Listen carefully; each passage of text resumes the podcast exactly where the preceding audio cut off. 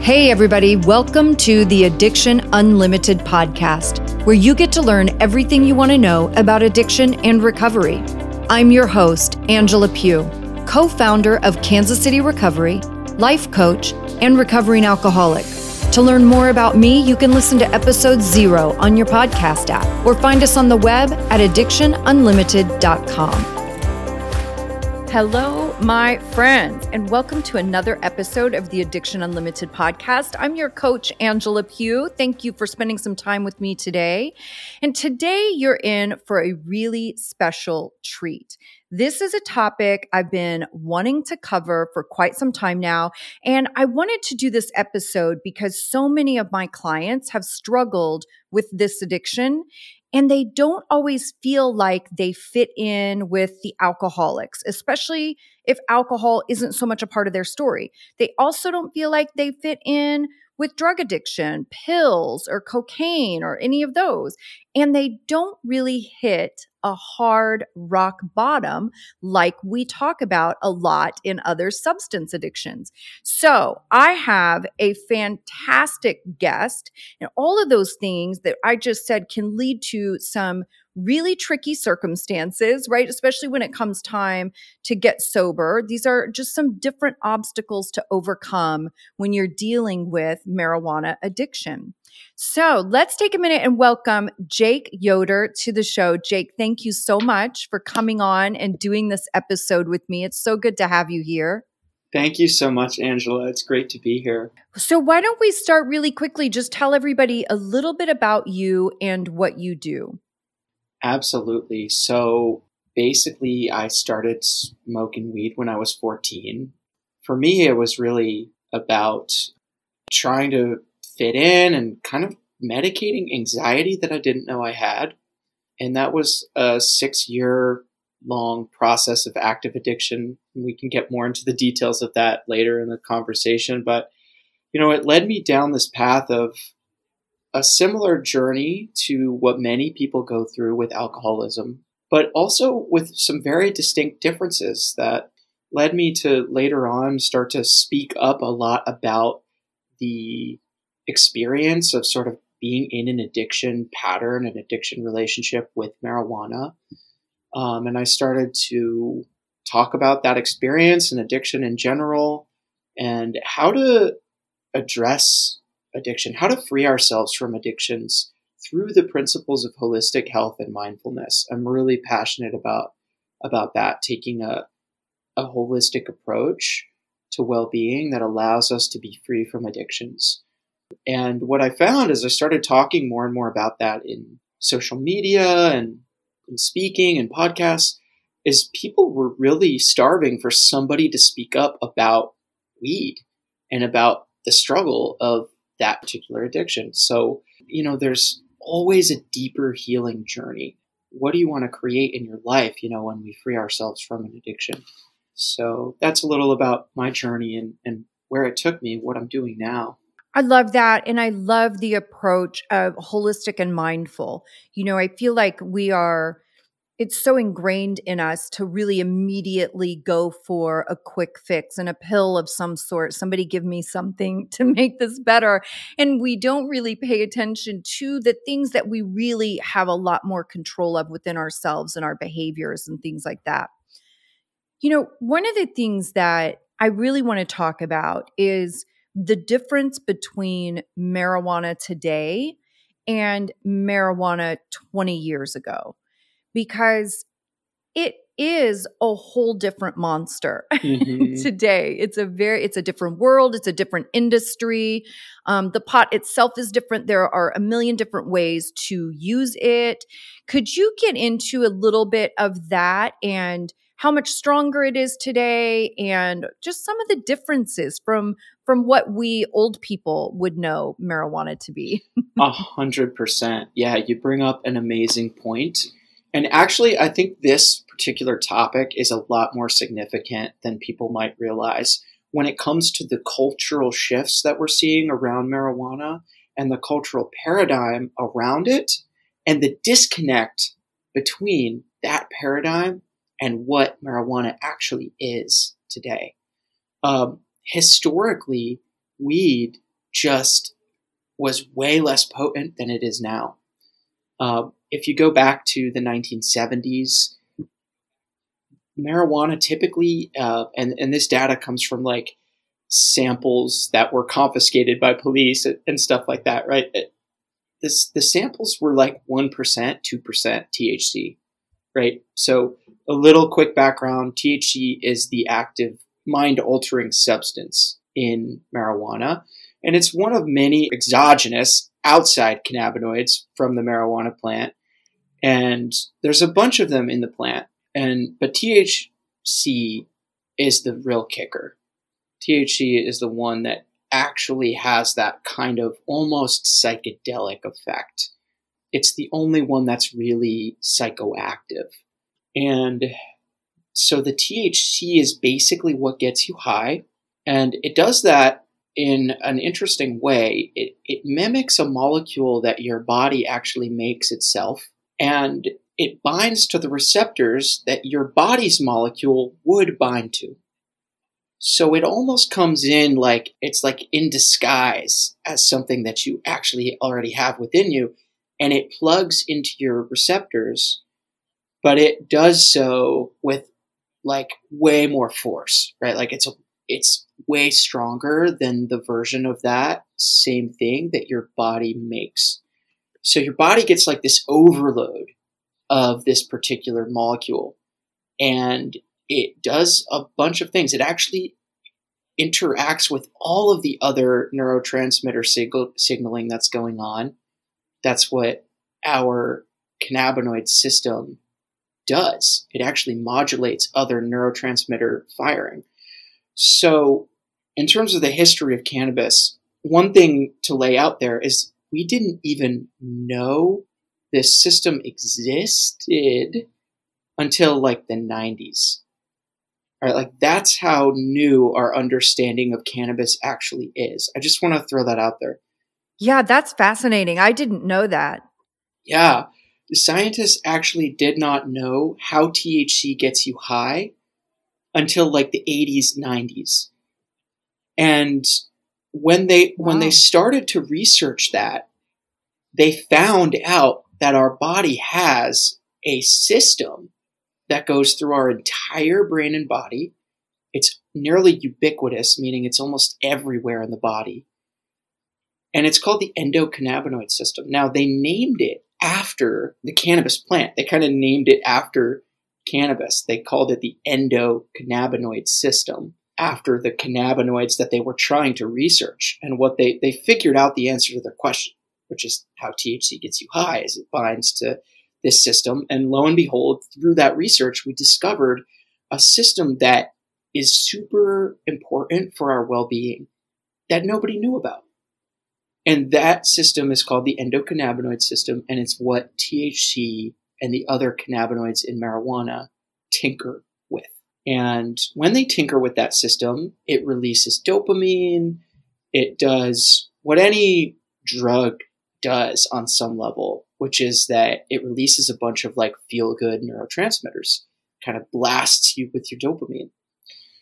Now, THC used to be around 1%, 2% back in the 70s. By the 90s, it was like 4% because people were getting better at growing weed and producing more potent strains.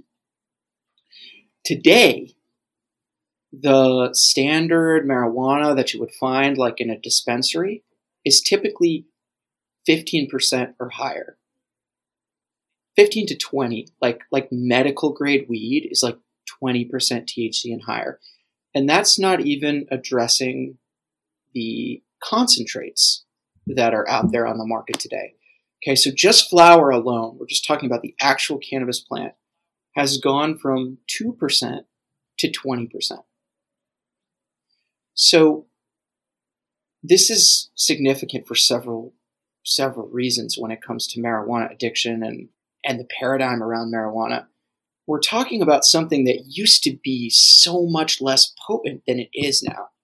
And I have a feeling that that contributes in a major way to the sort of paradigm around weed being what it is.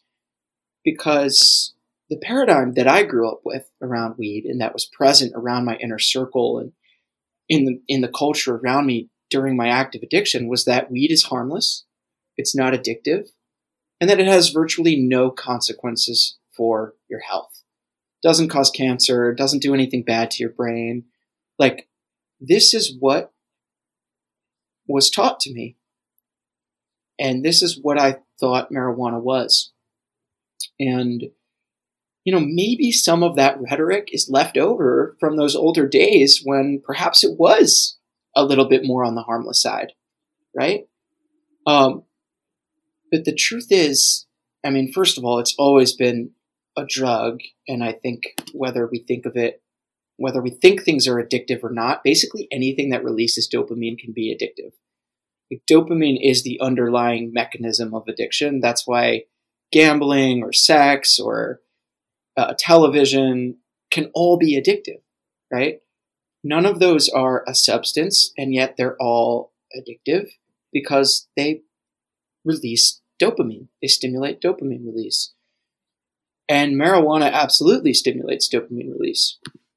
So I would argue that for some people, it's probably always had the potential to be addictive.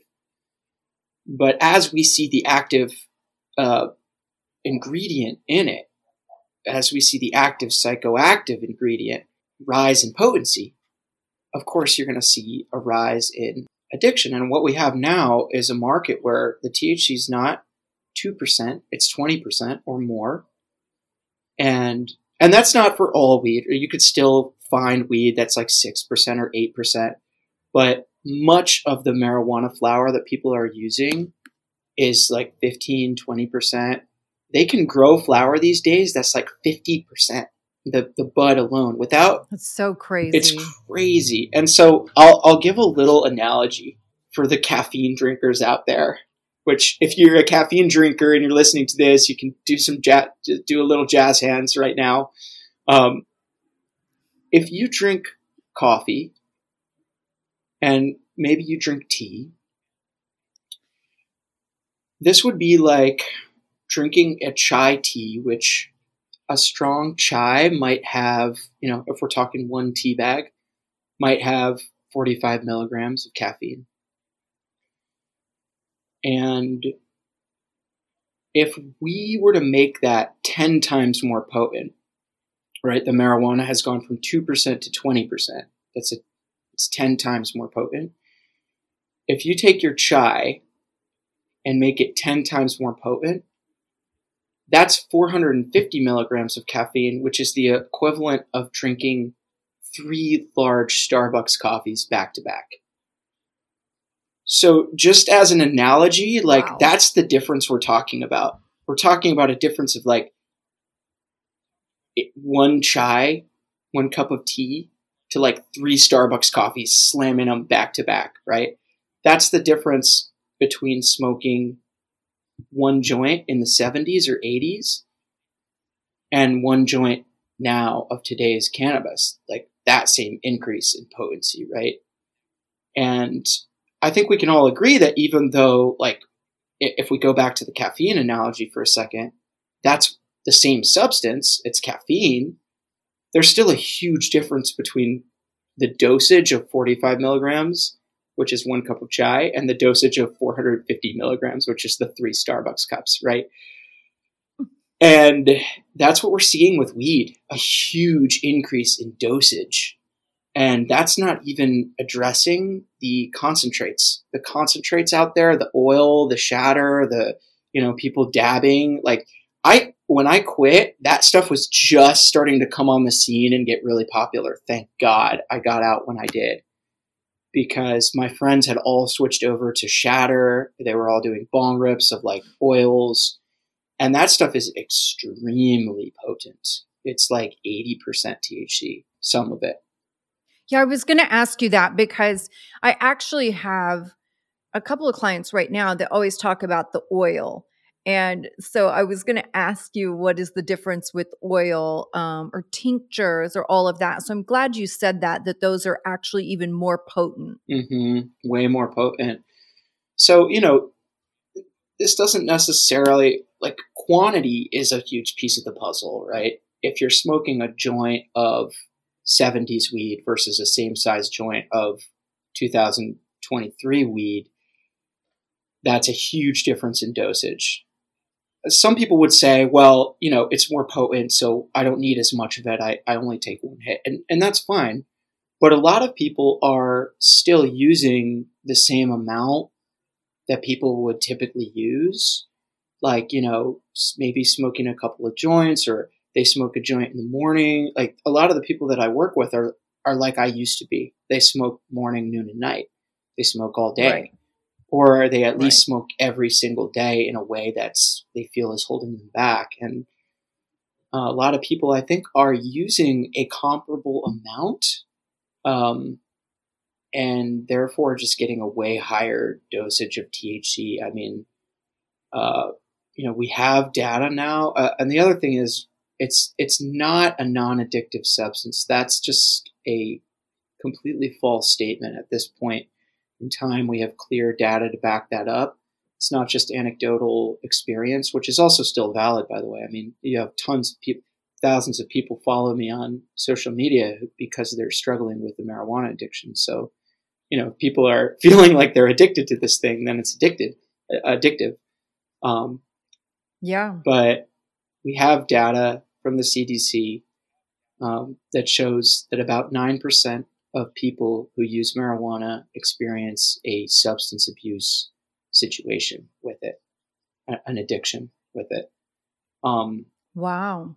Yeah, and they define addiction as basically, you know, using a, a, a, substance or behavior that's having a significant impact, detrimental impact on your life, right? Career, family.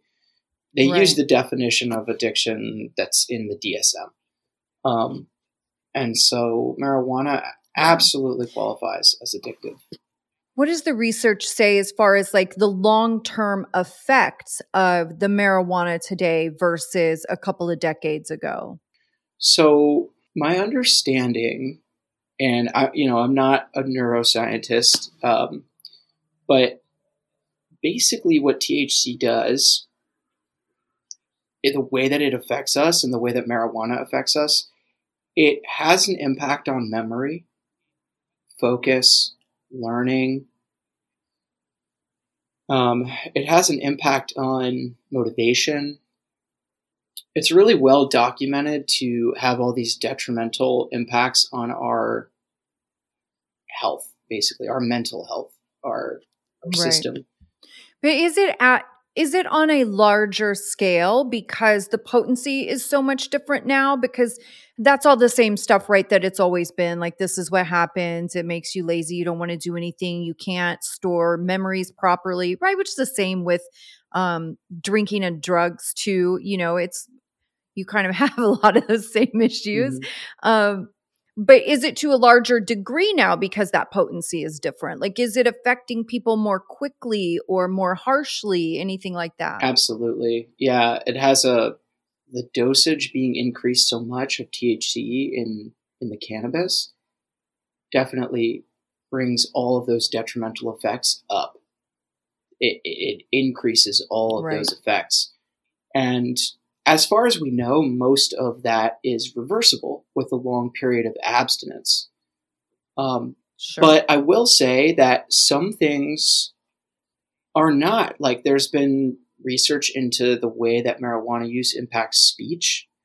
And people who have used marijuana chronically at some point in their past, even years and years into the future, have notably altered speech patterns. It's very subtle, but it's detectable.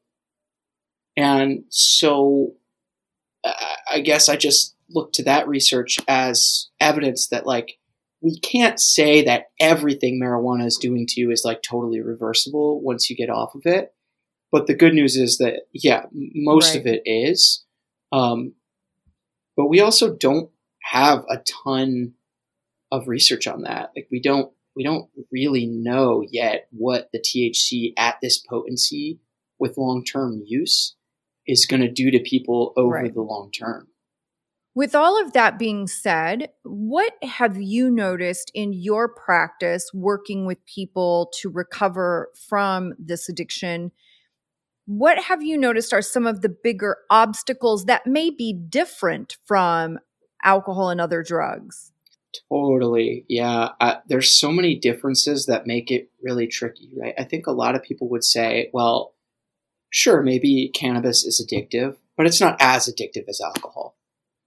And on some level, that's true. I think if we look to them head to head, we could say, yeah, alcohol withdrawal can kill you, cannabis withdrawal can't. Alcohol withdrawal on a purely physio- physiological level can create a more severe form of dependency if we look at it across the board.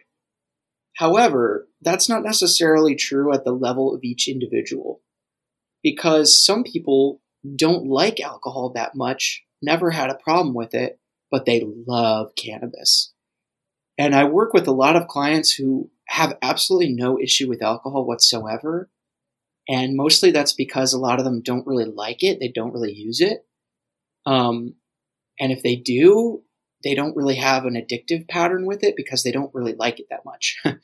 um, and but many of those folks, right? And there is a difference. I mean, there is like uh, uh, because I'm kind of the same way. Like I, I'm just a good old fashioned alcoholic. I liked being drunk. I did not like being high. Mm-hmm.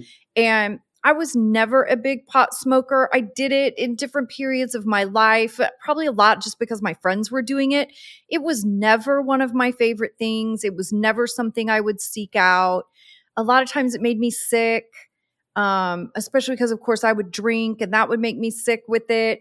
And I remember the last time I did it once in my 20s, I had my my closest friends like they smoked pot every single day. And I never smoked with them because I don't like pot. It's just not my thing, you know? Mm. And they're like, "Come on, just smoke with us one time." I was like, "Whatever, dude, I'll do it," you know? And I was so freaking paranoid. I was like, "Okay, assholes this is why i don't do this like this is miserable to me you know it was it's just not my thing so like I've always said for myself, I don't ever worry about myself being addicted to pills or because I don't like to be high. High is not my thing. Now, that doesn't mean that I am exempt from the possibility. You know, I'm also not going to keep a bottle of Oxycontin in my mm-hmm. house because I do have an addicted brain, right? I can be addicted to anything. Yep. It's just not my preference. But I think a lot of people don't understand that. Like, I think a lot of people believe that if you have that addictive personality, that you will do absolutely anything. And that's just not always the case. Mm-hmm. Yeah. And it's certainly true that we have to watch out for cross addictions. Like, even if you don't think you like alcohol that much, if you're addicted to cannabis and all of a sudden you remove that from your life, one of the major things I focus on with clients is guarding against cross addictions and making sure that the replacements that go into your life are healthy ones and not other things that have the potential to be yes. harmful addictions. So I loved that you went into the explanation uh, with the dopamine hit, right? And really that's the underlying mechanism for addiction. And it's also the thing that even when we get sober, that is the thing that will still lead us to make some pretty crappy choices it's chasing that dopamine hit, right? Whether it's like you said, watching television. Mm. I can avoid my mm. life and binge watch television like a champ. You know, like I can definitely overdo it. I can do it with shopping, chasing that dopamine hit because it feels good and it's exciting and I like it. You know, I, we can do it with people, whether it's friends or romantic interests. Like we do a lot of things kind of chasing that yeah. dopamine hit. And that's where addiction starts to feel like whack a mole. You know, it's like as soon as I feel good about quitting alcohol, then all of a sudden I'm overdoing sugar and food. And then maybe I get a grip on that and I'm overspending. You know, it is kind of whack a mole, but it's because we're chasing that dopamine hit. Yeah, a hundred percent. The whack a mole analogy is so on point. Um, and in terms of like the difference between cannabis addiction and alcohol addiction or other drugs, I think one of the things that makes cannabis so difficult for people is it's it's almost never that bad. Like I, I just had a call with with somebody who was struggling with this, and she was explaining how it's so hard to quit because she knows it's holding her back. She knows she's not her best self when she's using cannabis the way she's using it.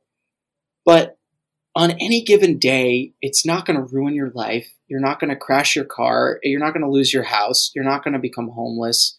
Most likely, right? With cannabis, the way that other substances might have the potential. I mean, a good example, just bottom line, cannabis can't kill you, right? Alcohol can. Now, that doesn't mean you're not more accident prone. I want to be very clear. It's not a responsible thing to do to drive under the influence of THC. That does make you more likely to get into an accident, but not as much as alcohol does. You just don't see nearly as many deaths. And you're not hurting other people. Right. And we do, you know, with alcohol and other drugs, right? There there is a lot more collateral damage for sure, but that doesn't make it less detrimental to your life. And also, I feel like even with alcohol, it is because we deal with the same thing, right? Like, not everybody has a rock bottom moment as tragic as my rock bottom moment.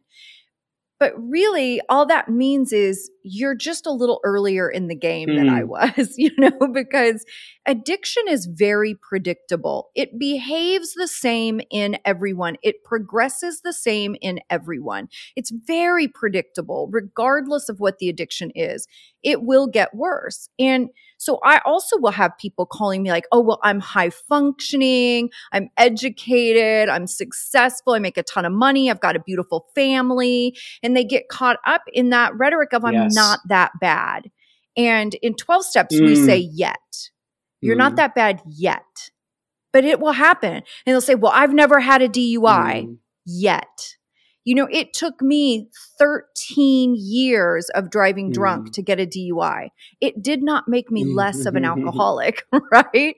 So it is uh, it is that similar thing also where you can uh, to a certain point, you can talk yourself out of it. Like, I'm not as bad as those people. I didn't have those things happen to me. Maybe I don't really need exactly. to give it up. And yet, what's going on the whole time with people struggling with cannabis is they don't feel like they are their best selves in their relationships. They don't feel present with their partners or romantic partners often, or family and friends. They often feel um, like they're not performing at their highest potential in life, in their work, in their recreation, in their hobbies, in their fitness, in their diet. A lot of the time, there's an interplay between cannabis and food because you get the munchies. Mm-hmm. Um, and all that stuff is really bothering people. And to me, what's significant about this is like, even if you never crash your car, right, or have some devastating rock bottom, if you're living in a way where you know in your heart that your life is not aligned with the person you truly want to be in the world, and you're operating at a percentage of your true potential that you know is below 100%, you don't really know what percentage it is. Might be 70, might be 60, might be 40. You know, that's a that's a big deal. It's a tragedy people are really feeling out of alignment and it becomes depressing, anxiety producing, and a whole other host of challenges can come up. And when I ask people, because I always ask people, what would what would your life look like in 10 years if nothing changes? This is how I help people wake up from the cannabis fog, right? Because they're they're not going to necessarily crash their car or hurt someone. But if they think about their life staying the same and their cannabis use staying the same for the next 10 years, you'd be surprised how many people tell me they look me dead in the face and they say, I think if that happened, I wouldn't want to be alive anymore. And to me, that indicates how severe this addiction really is. It's a sneaky addiction, but it's yeah. pretty serious. It's pretty bad. Yeah. Um, and you used a perfect word to aligned, you know, in that a lot of the discomfort we have as human beings is when we are out of alignment, right? When in your head, you're thinking about the person you want to be and the life that you want to be living, who you want to be in the world, what kind of parent and partner, and all those things, who you want to be, that dream version of yourself.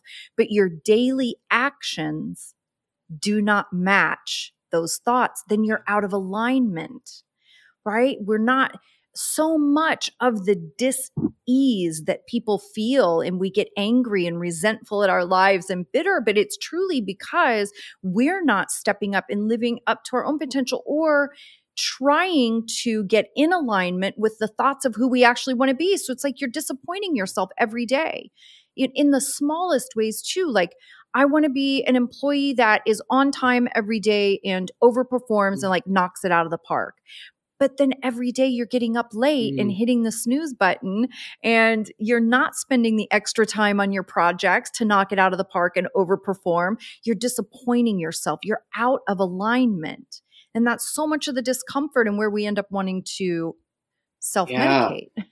and um, you know i feel like cannabis is something that really makes people start to feel bad about themselves like because they're out of alignment and it sabotages really important parts of life like purpose and passion. Um, it kind of dulls everything down. And I mean, it robs people of some of the best things in life. And to me, that's a pretty significant issue. And the 9% addiction rate, by the way, that's, that's like full blown addiction. That's, that's not, it doesn't include all the subclinical stuff, which is like all the, the full spectrum right. of like substance abuse that yeah maybe doesn't qualify yeah misuse abuse exactly so yeah. you got to think that like out of everybody who's using cannabis yeah 9% are like full blown addicted like i was but there's got to be a big chunk in there I, I think just from experience talking to literally hundreds of people that are going through this there's a lot of people that are somewhere in that like gray area that they're like struggling really hard with this still, even if they don't qualify as like full blown addicted. Yeah. Now, will they, is it like alcohol where if you do it long enough, you'll get to full blown addicted no matter what? Like it's just not even your choice because it changes your brain, like physically changes your brain.